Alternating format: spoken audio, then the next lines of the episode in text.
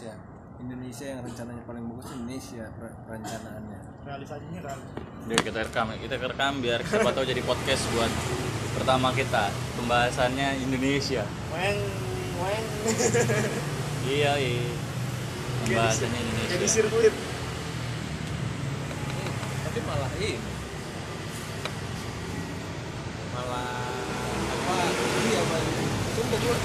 Yang masalah pertanian aja tuh, dia contoh dari Indonesia. Masalah pertanian, yang kayak gimana tuh? Nyontoh Indonesia tuh yang seperti apa? Yang cuman ini doang mas, yang apa namanya ayam. Bikin kandang ayam. Punya lele. Kandang ayam bawahnya lele. Oh, jadi kotoran itunya. Bisa konsumsi ikan. Buat konsumsi ikan. Iya.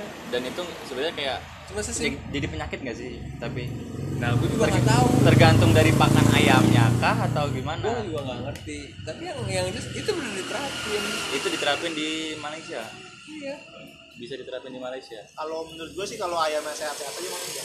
Tapi kayak Dodit, lu tau Dodit itu nggak? Yang punya rumah di tengah hutan. Ah. Dodit itu kan juga kayak gitu kalau nggak salah tuh, kayak dia punya tanaman tuh, terus dibawanya ikan dari sisa-sisa itu airnya. Iya. Jadi kan lebih sirkulasi airnya, jadi sirkulasi airnya tuh bisa buat tanaman sama nanti ke bawah lagi. Bisa jadi malah bisa jadi vitamin buat si air itu kan. Iya. Kayak gitu salah satunya contohnya ya, kalau bisa emang untuk bakteri baiknya tuh bisa buat ke ikan itu. Paling kalau bioponik gitu kan. Maksudnya itu kan di Indonesia paling itu udah jadi aneh-aneh gitu mah, itu biasa banget. Kok bisa jadi percontohan benar-benar direalisasiin? Yang masalah itu sawah juga kan, yang itu bebek biar apa hama-hama di sawah. Makan apa yang kayak hijau apa itu kan menghambat pertumbuhan itu dimakanin. Sama mengurangi itu ya apa namanya obat-obatan gitu mungkin ya. Pestisida. Iya. Itu benar-benar jadi ini ya. Dia tuh belajar di IPB. Dan enggak, kenapa kayak misalnya tuh petani sendiri pun enggak terbuka gitu buat melakukan hal itu. Gue juga enggak tahu. Itu ya. Kenapa lebih memilih buat pakai pestisida? Apa karena lebih cepat kali ya? Dia mencari kuantitas. Padahal kayak lu punya bebek 10 sambil ngangon juga bisa kan sebenarnya gitu.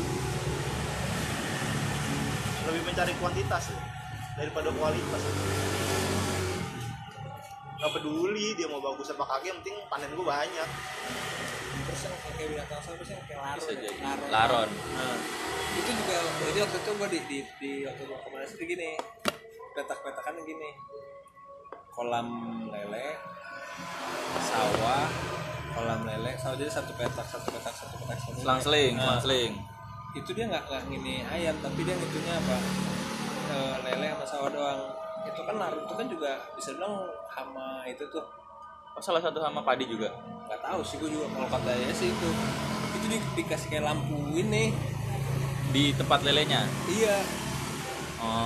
Kan larut kan kalau misalnya ada lampu terus bawahnya air kan ngitnya ke air. Nah itu juga dibuat jadi makanan itu. Iya, bisa. Iya sih, nyambung sih. Tapi kan perairannya nyambung nggak sih antara air sama sawah gitu? Pertanahannya apa sih? Nyambung salasinya. Enggak kayak misalnya nyambung air kita gali dalam nih buat air lele. Sedangkan yang sebelah sawah kan ada butuh air juga.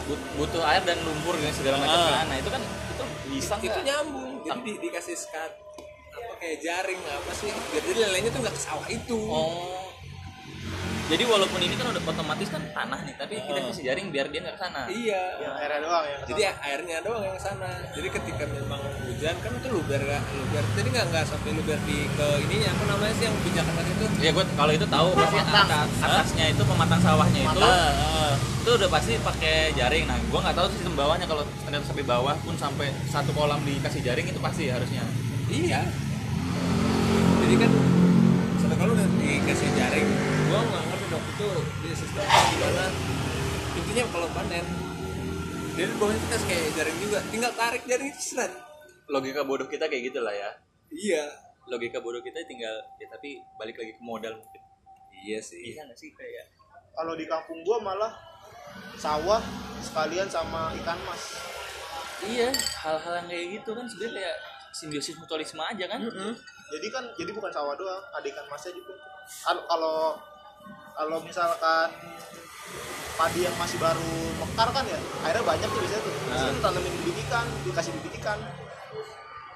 Tanamin bibit ikan. Kan ikan mas. Tuh. Jadi kalau misalnya tuh ya. Tapi dicampur sama sawah. Campur. Jadi hasilnya itu berasnya bagus kah? Nah itu buat nutrisi ikannya sih kalau kata gua. Oh berarti yang ditonjolin tuh ikannya, dan sedangkan hasil panen sawah padinya itu jadinya berasnya agak kurang. Gua nggak tahu juga sih pas panennya itu gimana ya. Cuman itu pasti ada pertimbangan sama kayak tadi tuh yang lele. Tapi kalau iya kalau dilihat dari sisi ekonomisnya sih masuk. Jadi nggak usah harus butuh dua tempat buat ikan dan padi. Bisa. Jadi perannya lagi udah begitu. Jadi pas di tengah sawahnya dikasih villa. Oh jadi pas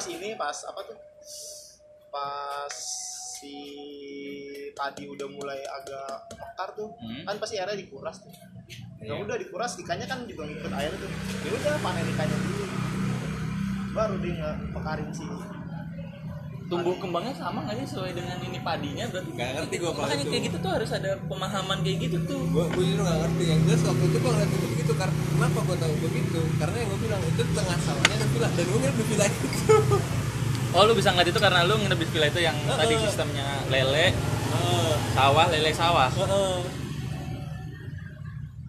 Iya ya bisa sih. Tengah villa itu tuh apa jadi itu bikin kayak jalan. Walaupun buat kotak satu mobil. Nah di situ itu walaupun hama laron pun nggak setiap saat ada kan ya. Iya. Oh, berarti bisa juga dong dicampur bebek sekalian. Itu dia tapi bebeknya pas lagi masa apa yang baru panen terus baru di apa namanya kubar. Oh jadi pas waktunya bentar lagi panen nih, baru bebeknya dilepasin buat nyari makan di situ. Bukan, jadi udah panen dulu. Oh, buat bersihin hama-hama tadi. Sebelum nanti ditanam lagi. Iya, di sana tuh kenapa? Kan kalau logikanya kalau di sini kan bisa makannya biasa, sini kering kan. Biasanya tuh nggak itu sampai kering, karena gitu pengairannya tuh jalan terus. Tapi lele perlu itu nggak sih sirkulasi air yang bagus juga kalau lele? Enggak. Lele hewan ikan. Air bergenang ya, aja. Tahan itu kan? Itu dia. Tahan banting lele. Jadi di ujungnya itu sebelum itu ada sungai. Dikasih ada penampungan mas buat tampung situ. Lele nggak perlu treatment ketika gimana? Musim kemarau. Air itu udah siap di situ, nampung di situ. Kan misal butuh pengairan ya dibuka sedikit set tutup lagi. Iya tahu gua ada yang kayak gitu. Terasering nggak dia tuh saya bilang ya produk kita ya terasering karena kan dari biar air turun ke sawah gitu kan dan digantian iya kan paling dari itu butuh penyedot air tapi dari paling bawah bukan ke atas lagi itu nggak terasir sih tanah gitu doang cuman dia sistemnya gini sawah itu di bawah dari lele bukan di bawah dari aliran perairan jadi kan sekali nih sawah misal di sini atau di sana ini kayak dikasih apa namanya tanggul dia ketika airnya banyak udah ngalir terus tapi penting jadi ini pengairan di sini kayak ada space buat air yang nggak ngalir ditutup gitu jadi kalau misalnya lebih dari tanggul kan berarti pengisinya kesini dong kesini kan terus ini kering yang sini dibuka buat ngairin ke sawah itu Iya, berarti kan yang di ujung sana mungkin ada penyedot buat balik lagi air ke paling atas atau enggak? Enggak ada. Jadi sistemnya di sini aja nih, di sini ntar kalau misalnya penuh, pinggirnya tinggi. Dan itu tepatnya buat apa? Buat kayak buat penampungan. Enggak ada sistem tanaman di situ. Enggak ada, kayak buat penampungan doang. Air. Terus yang gue lihat kayak gini. Ini aliran air nih. Sungai. Ya, sungai. Di sini kayak kanalnya misalnya kayak penampungan gitu. Kayak kali, kayak bukan kali sih. Kayak macam kayak sungai juga, tapi enggak dialirin airnya. Air mati. Nah, ketika musim kemarau di sini kan kering nih. Nah. Jadi sini kayak ada pintu air, di sana pintu air. Nah. Paham. Kiri kanan dikasih pintu air dari kali, ada pintu air dibuat ngalirin ke tanaman ya, juga ada pintu air. Airnya misalnya tingginya segini. Nah. Yang ini lebih tinggi lagi. Nah, ya. Yang ini lebih tinggi lagi karena kalau misalnya musim hujan, kan kemungkinan debit air meningkat. Ya. Jadi yang pintu air di sini nggak kelihatan. Nah. Setuju, ya kan? Jadi yang isinya ke sini langsung. Nah, ketika ini surut musim kemarau, iya. Aliran kali itu surut. Di sini kan masih kenampung nih. Sini kan ada pintu air. Berarti dia tinggi air masih setinggi sini dong. Setinggi pintu air yang di perbatasan kali sama ini pemandangan air ya. Iya kan? Nah, di sini berarti masih ada air. Masih, ya kan? Misalnya di sini kekeringan butuh air, ya di sini yang dibuka. Dan itu enggak dibuka semua. Kalau misalnya memang kering banget, itu dibuka semua, dia kan langsung ngerata tuh. Namanya air kan langsung nyari ini yang paling rendah. Iya, benar-benar nyari tempat paling rendah. Iya ya.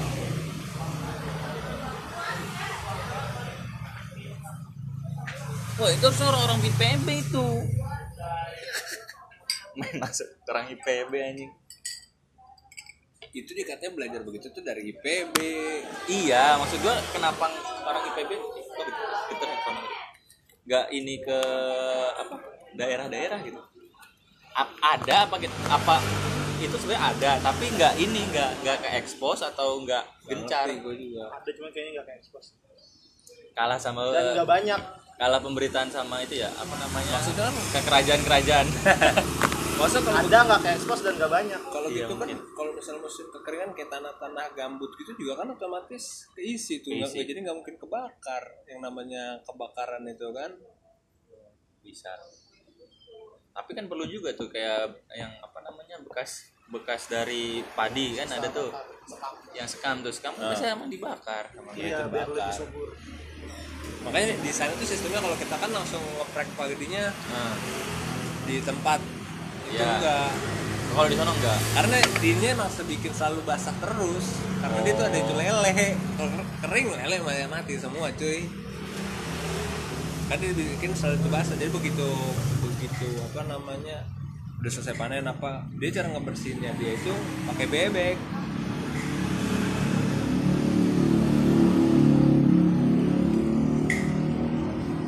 Malaysia menerapkan kayak gitu, belajar dari Indonesia, tapi Indonesia tidak melakukan seperti itu.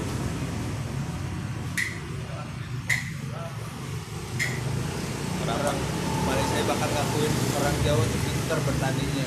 Orang Jawa pinter bertaninya, orang Malaysia. Dan lu itu tahu dari orang sononya langsung atau gimana? Dari orang sononya langsung. Kan di sana gue ada saudara, jadi kebetulan paman gue di sana dia tuh kerja di kerajaan. Ada yang sepantaran kita tuh. Itu dia kuliah pertanian. Ya kalau di sana istilahnya kampus elit lah. Sampai saya di sekolah dikasih exchange atau apalah, itu di IPB. Pertukaran mahasiswanya gitu, belajarnya di IPB. Nah, dia dapat ilmu itu di IPB. Nah, kebetulan dia bisa dibilang orang ada. Dia udah gitu orang tuanya punya lahan sawah itu. Diterapin seperti itu. Wah. Itu mungkin salah satunya modal. Kenapa di daerah tuh nggak melakukan itu, mungkin salah satunya modal. Bener lagi, nggak ada supportnya. Ya? Bisa jadi nggak ada support atau gimana ya, karena juga bingung. Ya kan, walaupun kita nggak ada modal, tapi kalau ada support kan bisa aja itu berjalan. Nah kita kalau udah nggak ada modal, biar ada yang nge-support ya, ada nge-support modal. Padahal lahan banyak gitu kan, support kagak ada. Berarti peran pemerintah itu udah pasti. Nah itu bandara yang baru di Jogja aja kan busuin berapa sawah aja. Internasional yang baru itu yang di mana? Jogja. Iya. Jogja bukannya udah ada, emang bikin lagi? Iya, yang mana sih gue lupa? Adi Sukim. Nah itu Pulau Progo baru lagi. Ya itu yang dulu ribut-ribut kan. Yang sampai ada sekarang udah di bandara maksudnya. Yang sampai ada petisinya. Itu kan ribut petani sama kontraktor sononya. Tapi ya, bukannya Kulon Progo bukannya bandara domestik ya? Yang bukannya internasional jadinya sekarang? Setahu gue sih yang Adi Sucipto yang dibikin sekarang internasional. Nah yang domestik dipindahin ke Kulon Progo. Nah itu maksudnya kenapa udah ada? Setahu gue petani sono tuh ya kecewa gitu aja. Lahan yang dibangun dari dia kecil lahir yang emang bisa ditanemin jadi nggak ada.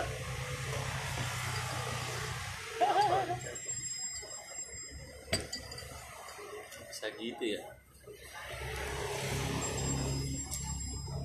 Ya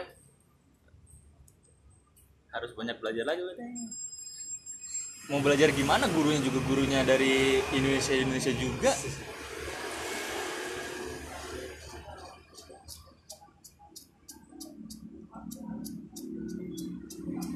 Berarti itu enggak permasalahan bukan dari pemerintah sekarang dulu. Yang lalu-lalu pun juga sama kan sebenarnya? Iya.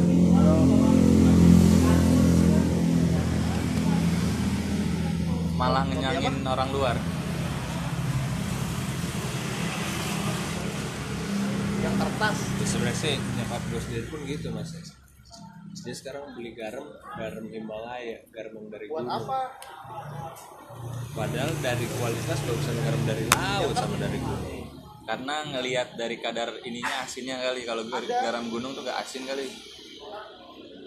Gak tahu, katanya sih lebih itu buat darah tinggi. Tapi udah gak motor. Lebih bagus buat darah tinggi karena gak terlalu bener kan, gak terlalu asin. Iya gak ngerti. Tapi kan maksudnya apa yang iya biasa sih. Tapi dari secara itu kan ya dikasih aja dikit kan bener gitu. Logika bodoh kita kayak gitu. Iya kan?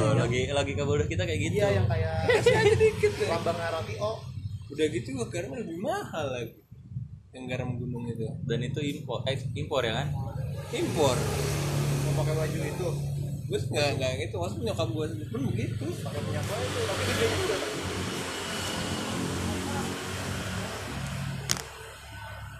Tapi sekarang kayak negara Eropa dia nggak ada batas perairan laut, dia ada memproduksi garam sendiri dia dari gunung. Baju polisi memproduksi garam lebih mudah dari laut pasti dari laut. Orang yang tadi gue bilang si Miftah itu katanya kalau misalnya musim penghujan kadang tuh suka terjadi rob yang erok yang air laut yang air balik pasang lagi. Pocil, nah, kalau misalnya lagi musim kering itu dia melimpahkan yang namanya garam. Nah, kan ada nama dia aja gede ada. Ini seperti itu kan. Bisa kalau air laut tuh tinggal ya istilah air laut lu serok, set keringin. Jadi harus apa baju kok garam cuman kan enggak bisa langsung dikonsumsi ataupun itu ya mesti diolah lagi. Iya, nggak pure langsung bisa gitu kan? Harus diolah lagi. Ini aja kalau nggak pakai baju koko, profesinya Mister.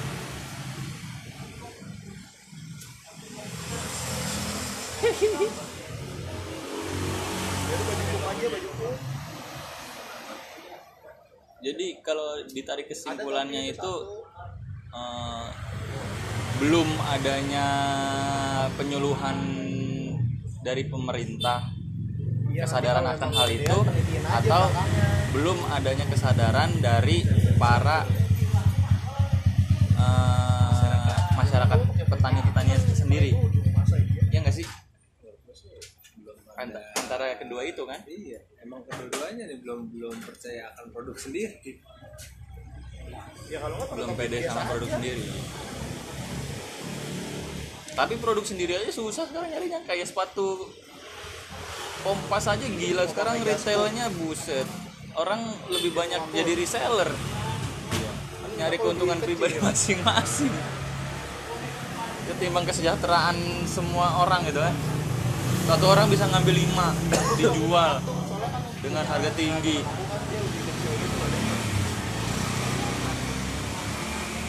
Kayak gitu rata-rata sekarang mah. Ya, sama apron aku nggak masalah ya. Sama apron yang terusan. Ya sudah kalau gitu berarti emang benar belum adanya kesadaran masing-masing. Pertama dari pemerintah nggak gencar untuk ininya, dan masyarakat itu belum sadar. Iya sounding buat akan hal itu, dan kok masyarakat juga sama belum sadar akan baiknya hal itu. Malah orang tetangga kita sendiri yang pakai. Luar biasa. Enggak, makanya kayak tetangga Malaysia sendiri malah yang menerapkan hal itu kan. Luar biasa.